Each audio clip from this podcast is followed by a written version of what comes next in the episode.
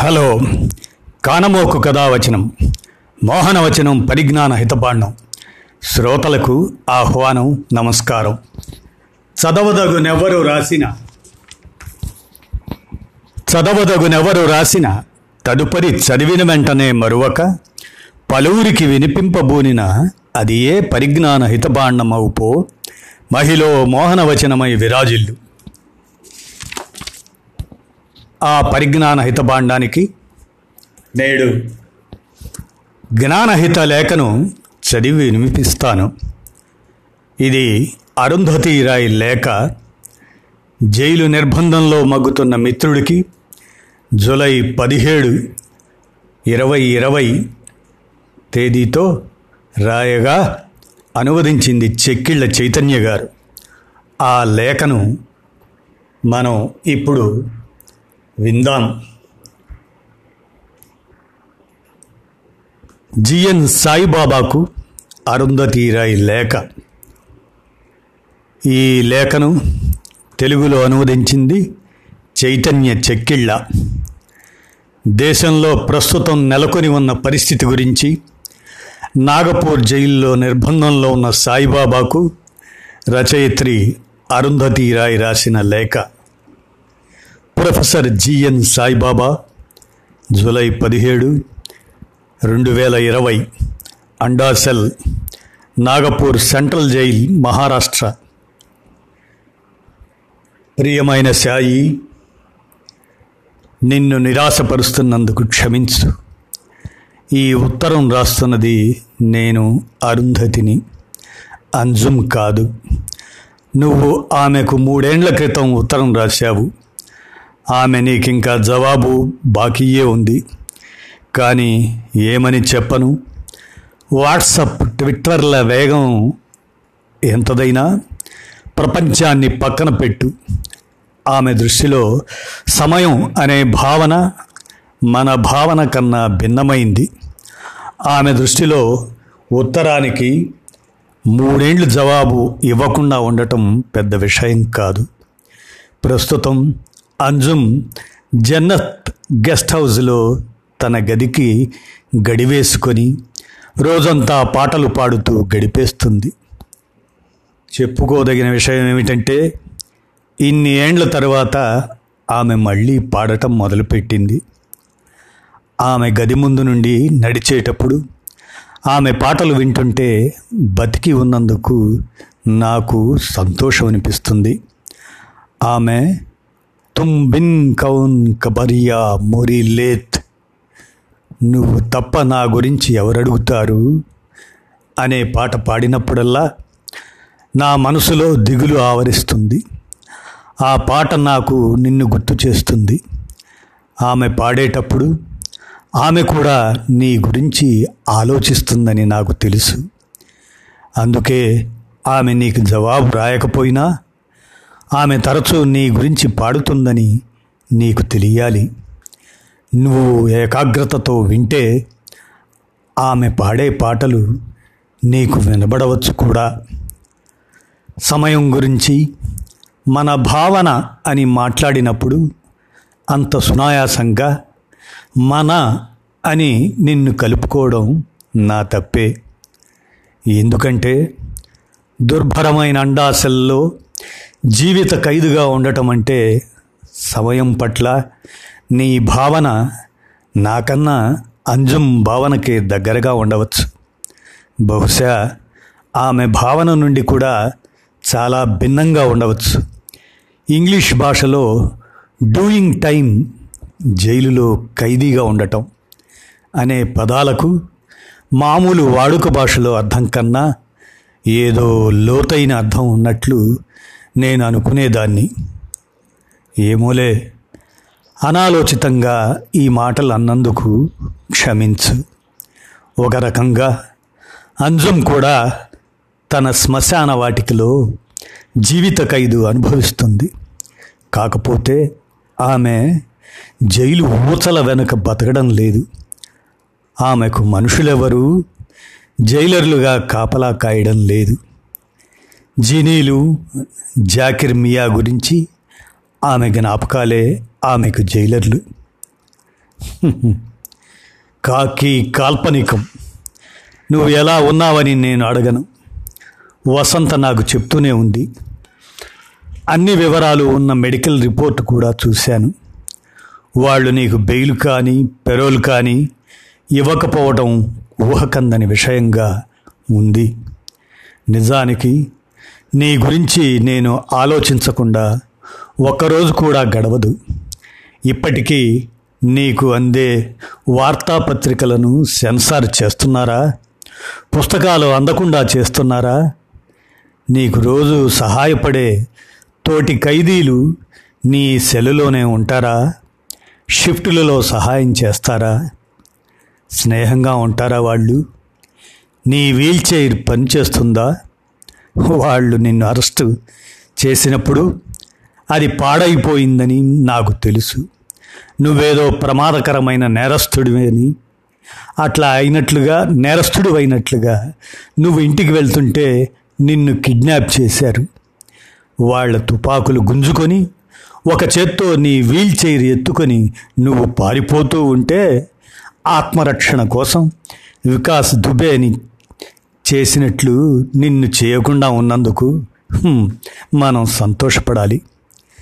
కాకి కాల్పనికం అని ఈ కొత్త సాహిత్య ప్రక్రియకు పేరు పెట్టాలి. ఏమంటావు? ఈ ప్రక్రియలో సాహిత్య వార్షికోత్సవాలు జరిపే అంత మెటీరియల్ ఉంది. పారితోషికం కూడా ఉంటే బాగుంటుంది.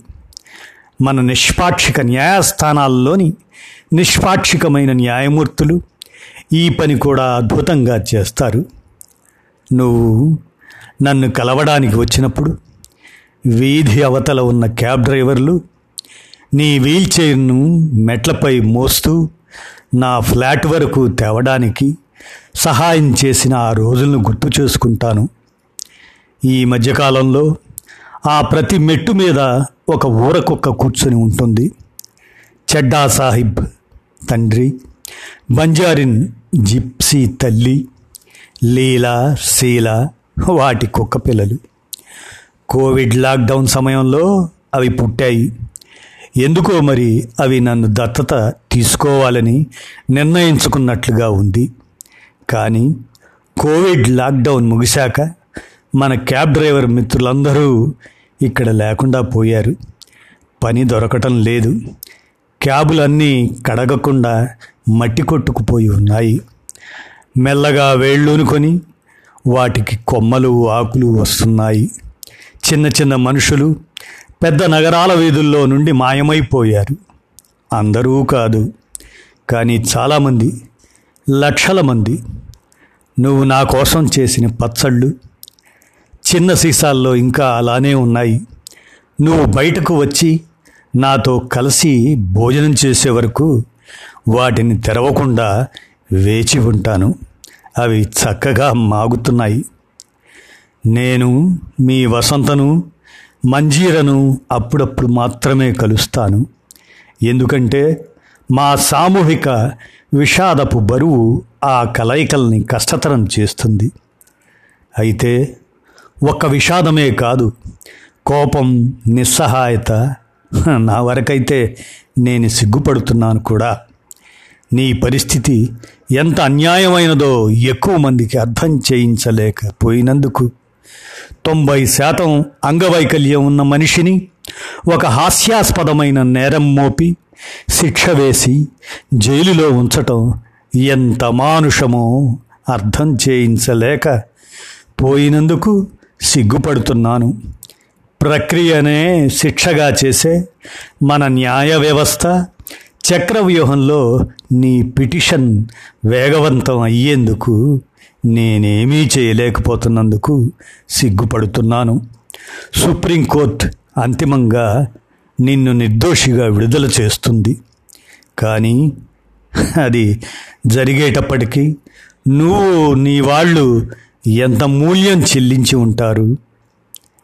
నీ జైలుతో పాటు అన్ని జైళ్ళలో కోవిడ్ నైన్టీన్ విజృంభిస్తుండగా ఈ యావజ్జీవ కారాగార శిక్ష నీ పరిస్థితి వల్ల అతి సులభంగా మరణశిక్ష కాగలదని వాళ్ళకు తెలుసు.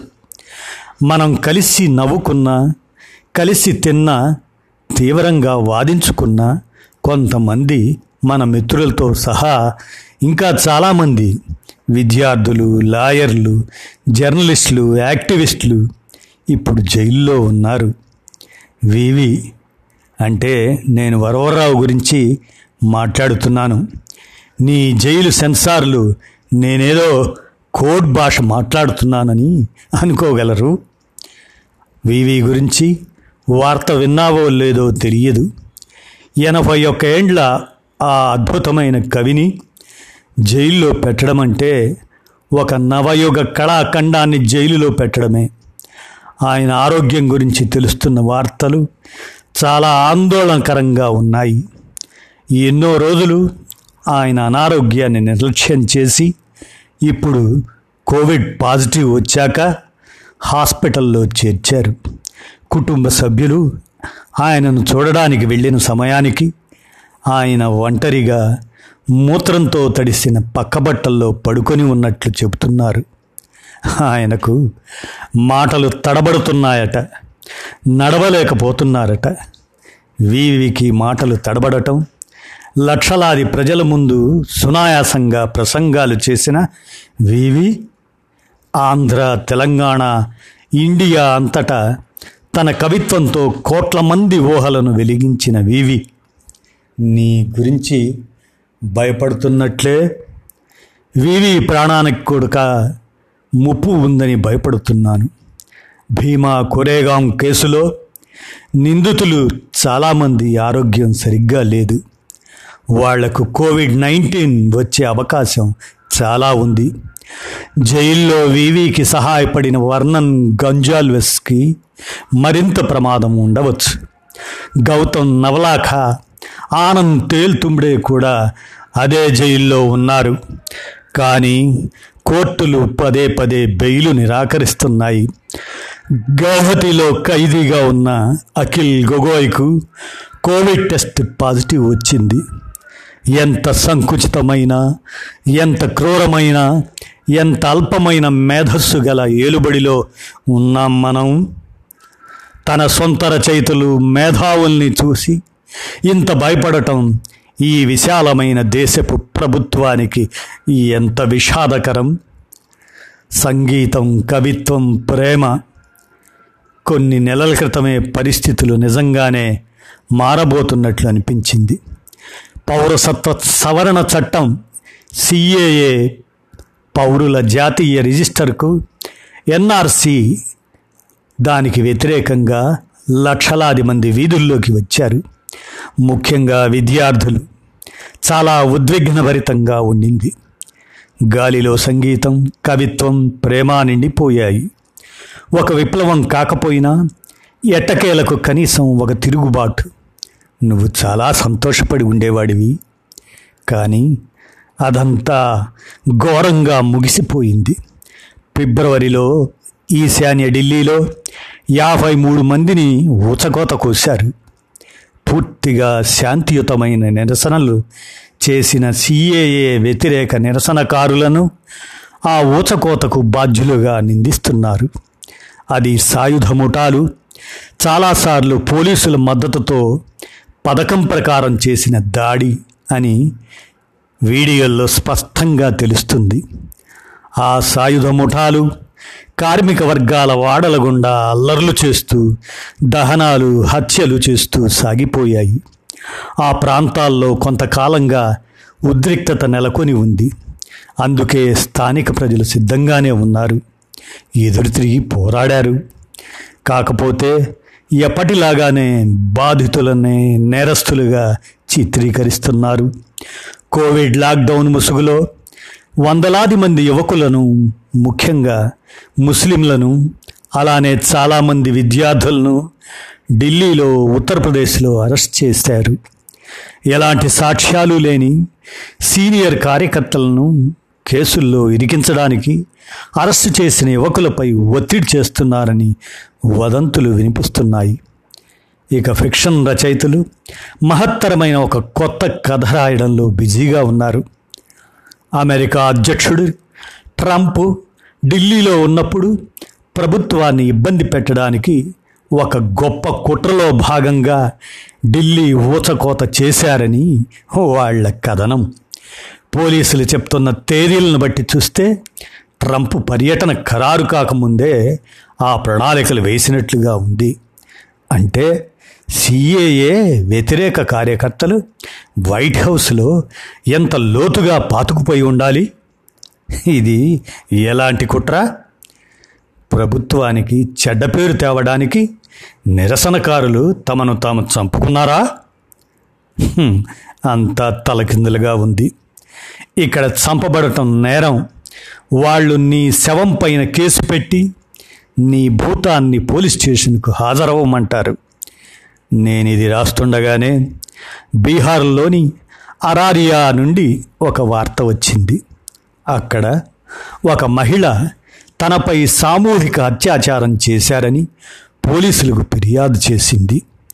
పోలీసులు ఆమెతో పాటు ఆమెతో ఉన్న మహిళా కార్యకర్తలను అరెస్టు చేశారు. ఇప్పుడు కలత పెట్టే విషయాలు ప్రతిసారి రక్తపాతం లించింగ్ ఊచకోతలు అరెస్టులే కానవసరం లేదు. కొన్ని రోజుల క్రితం అలహాబాదులో కొందరు దుండగులు ఒక ఇళ్ళ వరుస మొత్తాన్ని బలవంతంగా కాషాయం రంగుతో స్ప్రే పెయింట్ చేసి ఆపై యజమానుల ఇష్టానికి వ్యతిరేకంగా హిందూ దేవుళ్ళ భారీ చిత్రాలతో వాటిని నింపేశారు. ఎందుకో గాని ఈ విషయం నా వెన్నులో వణుకు పుట్టించింది. నిజంగా ఇండియా ఈ దారిలో ఇంకెంత దూరం వెళ్ళందో నాకు తెలియదు. నువ్వు జైలు నుండి బయటికి వచ్చినప్పుడు సమూలంగా మారిపోయిన ఒక ప్రపంచంలో అడుగు పెడతావు. కోవిడ్ నైన్టీన్ అనాలోచితంగా చేసిన లాక్డౌన్ ప్రజల జీవితాల్లో విధ్వంసం సృష్టించాయి. పేదలకు మాత్రమే కాదు మధ్యతరగతి ప్రజలకు కూడా.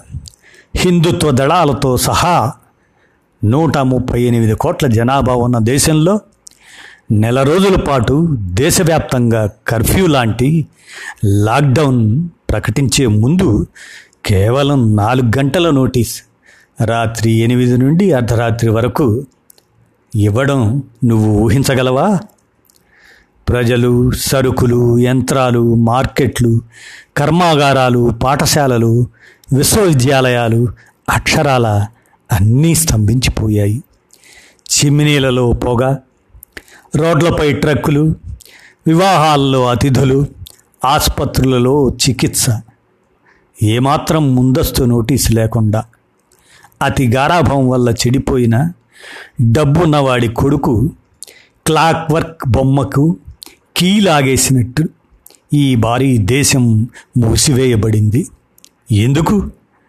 ఎందుకంటే వాడు చేయగలడు కాబట్టి. కోవిడ్ నైన్టీన్ మన సమాజాన్ని పీడిస్తున్న కులం వర్గం మతం లింగాలకు సంబంధించిన భారీ సంస్థాగత అన్యాయాలను బయటపెట్టే ఒక రకమైన ఎక్స్రేగా పరిణమించింది. వైరస్ వ్యాప్తి వృద్ధి చెందుతుంటే సరైన ప్రణాళిక లేని లాక్డౌన్ వల్ల ఆర్థిక వ్యవస్థ దాదాపుగా కుప్పకూలిపోయింది.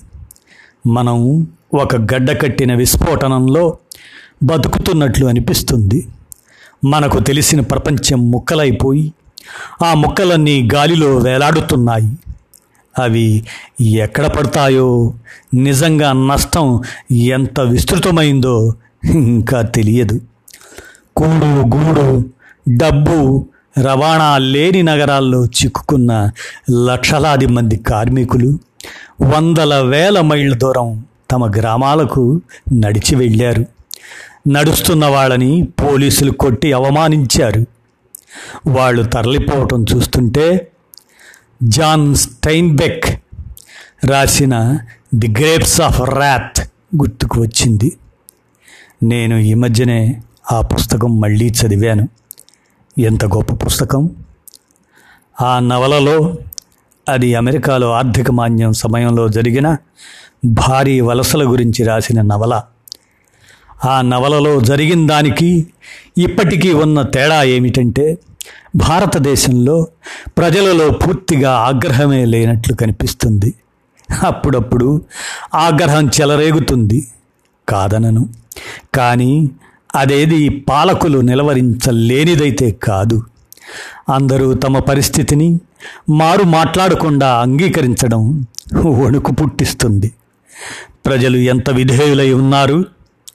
కష్టాలను ఓర్చుకోవడంలో విధేయత చూపించడంలో ప్రజలు చూపించే అంతులేని ఈ ఓపిక పాలక వర్గాలకు కులాలకు హాయిగా ఉండవచ్చు. కానీ బాధను ఓర్చుకునే ఈ సామర్థ్యం ఒక వరమంటావా? శాపమంటావా? నేను దీని గురించి ఆలోచిస్తున్నాను. లక్షల మంది శ్రామిక వర్గ ప్రజలు తమ ఇళ్ళకు లాంగ్ మార్చ్ మొదలుపెట్టినప్పుడు టీవీ ఛానళ్ళు ప్రధాన స్రవంతి ప్రచార సాధనాలు అకస్మాత్తుగా వలస కార్మికులు అనే వాస్తవాన్ని కనుగొన్నాయి. విలేకరులు ప్రజల ముఖాల్లో మైక్రోఫోన్లను పెట్టి మీరు ఎక్కడికి వెళ్తున్నారు? మీ దగ్గర ఎంత డబ్బు ఉంది? మీరు ఎన్ని రోజులు నడుస్తారు?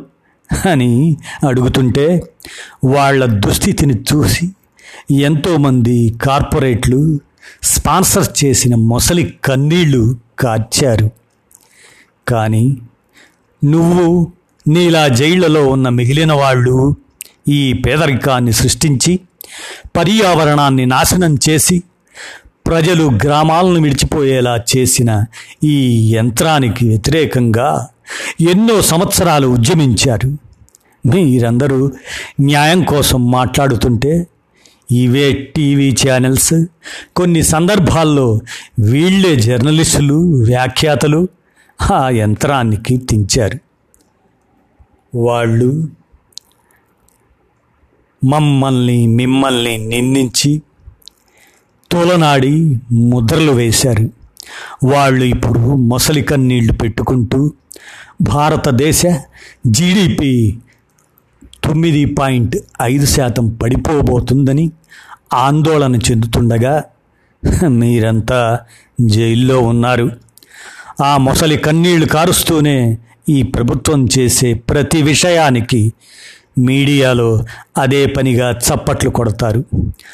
ఒక్కోసారి ఇక లేచి నిలబడి మరీ చప్పట్లు కొడతారు. లాక్డౌన్ సమయంలో నేను చదివిన మొదటి నవల వాసిలీ గ్రాస్మన్ రాసిన స్టాలిన్ గ్రాడ్ గ్రాస్మన్ ఎర్ర సైన్యంతో ఫ్రంట్ లైన్స్లో ఉన్నాడు. అతని రెండవ పుస్తకం లైఫ్ అండ్ ఫేట్ సోవియట్ ప్రభుత్వం ఆగ్రహానికి గురైంది. ఆ పుస్తకం రాతప్రతి అరెస్ట్ చేయబడింది. అదేదో మనిషి అయినట్టు. అది చాలా సాహసోపేతమైన పుస్తకం. సృజనాత్మక రచనా తరగతులలో బోధించలేనటువంటి సాహసం అది. ఇంతకీ అది నాకు ఎందుకు గుర్తొచ్చిందంటే ఆ పుస్తకంలో రష్యాలో యుద్ధంలో పాల్గొంటున్న ఒక సీనియర్ నాజీ సైనికాధికారికి హిట్లర్కి మధ్య జరిగిన సమావేశం గురించి అసాధారణమైన వివరణ ఉంటుంది. అప్పటికే యుద్ధంలో జర్మనీ పరిస్థితి బాగాలేదు ఆ అధికారి ఆ సమావేశంలో హిట్లర్కు వాస్తవ పరిస్థితిని వివరించాల్సి ఉంటుంది. కానీ తీరా హిట్లర్ను ముఖాముఖి కలిసినప్పుడు అతను ఎంత భయానికి ఉద్విగ్నతకు గురి అవుతాడంటే అతని మెదడు పనిచేయకుండా పోతుంది. ప్యూరర్ను ప్రసన్నం చేసుకోవడానికి అతను ఏది వినాలనుకుంటున్నాడో అదే చెప్పేట్లు అతని మెదడు పెనుగులాడుతుంది ఇప్పుడు మన దేశంలో అదే జరుగుతుంది. సంపూర్ణంగా సమర్థవంతమైన మెదళ్ళు భయంతో ముఖస్థితి చేయాలనే కోరికతో గడ్డకట్టిపోతున్నాయి. మన సామూహిక మేధస్సు క్షీణిస్తుంది. నిజమైన వార్తలకు ఇక్కడ అవకాశం లేదు. మరోవైపు కరోనా విపత్తు ఉధృతమవుతుంది.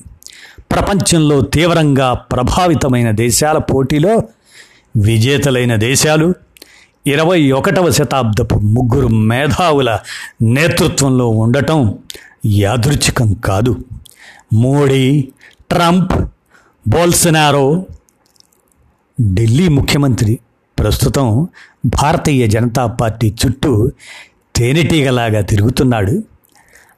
ఆ ఢిల్లీ ముఖ్యమంత్రి అమరమైన వాక్యాల్లో చెప్పాలంటే వాళ్ళ నినాదం ఇప్పుడు హమ్ అబ్ ఫ్రెండ్స్ అయినా మేము ఇప్పుడు దోస్తులం కదా. ట్రంప్ నవంబర్లో ఓడిపోయే అవకాశాలు ఎక్కువగా ఉన్నాయి.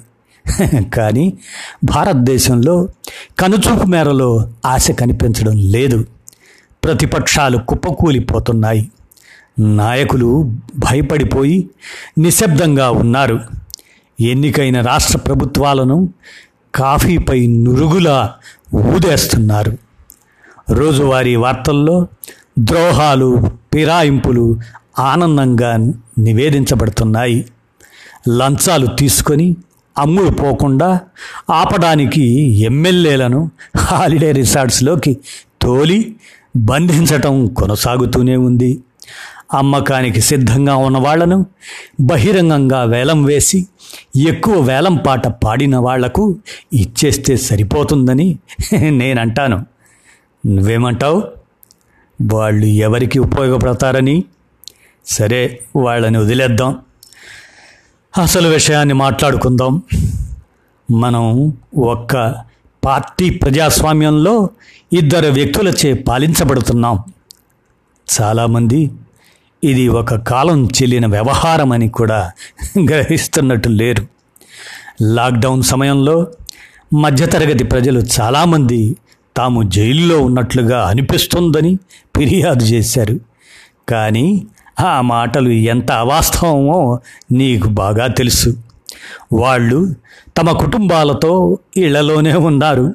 అయితే అది చాలామందిపై ముఖ్యంగా మహిళలపై హింసగా పరిణమించింది. వాళ్ళు తమ దగ్గరి వారితో మాట్లాడుకోగలిగారు. వాళ్ళ పనులు యథావిధిగా చేసుకోగలిగారు.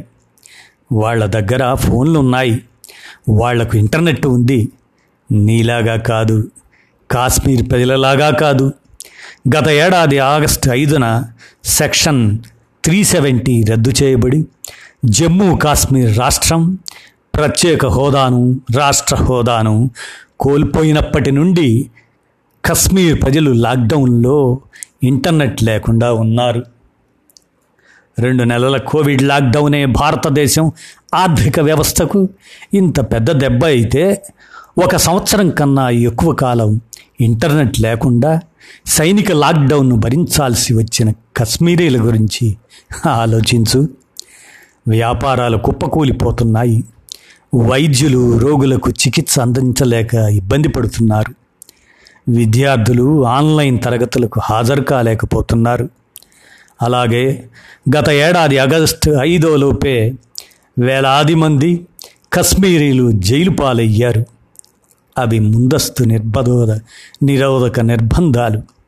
ఎటువంటి నేరం చేయని వ్యక్తులతో నిండిన జైళ్ళు ఇప్పుడు కోవిడ్ వ్యాధి ప్రేరక కేంద్రాలుగా మారుతున్నాయి. దాని గురించి ఏమనాలి? సెక్షన్ త్రీ సెవెంటీని రద్దు చేయడం అహంకారంతో కూడిన చర్య. ఒకేసారి శాశ్వతంగా విషయాన్ని పరిష్కరిస్తామని ప్రగల్భాలు పలికిన ఆ చర్య ఇప్పుడు ఆ ప్రాంతంలో ఒక గర్జిస్తున్న భూకంపాన్ని తెచ్చిపెట్టింది. పెద్ద పెద్ద భూ ఫలకాలు కదులుతూ తమను తాము కొత్త స్థానాల్లోకి అమర్చుకుంటున్నాయి. తెలిసిన వాళ్ళు చెప్పేదాన్ని బట్టి చైనా పిఎల్ఏ సరిహద్దును దాటి లడాఖ్లోని పలు చోట్ల వ్యూహాత్మక స్థానాలను ఆక్రమించింది. చైనాతో యుద్ధం అంటే పాకిస్తాన్తో యుద్ధానికి పూర్తి భిన్నమైన పరిస్థితి. అందుకే మామూలుగా చేసే తొడగొట్టడాలు అంత బలంగా లేవు. చర్చలు జరుగుతున్నాయి. ఇప్పటి వరకైతే భారతీయ టీవీలో ఎలాగూ ఇండియానే గెలుస్తుంది.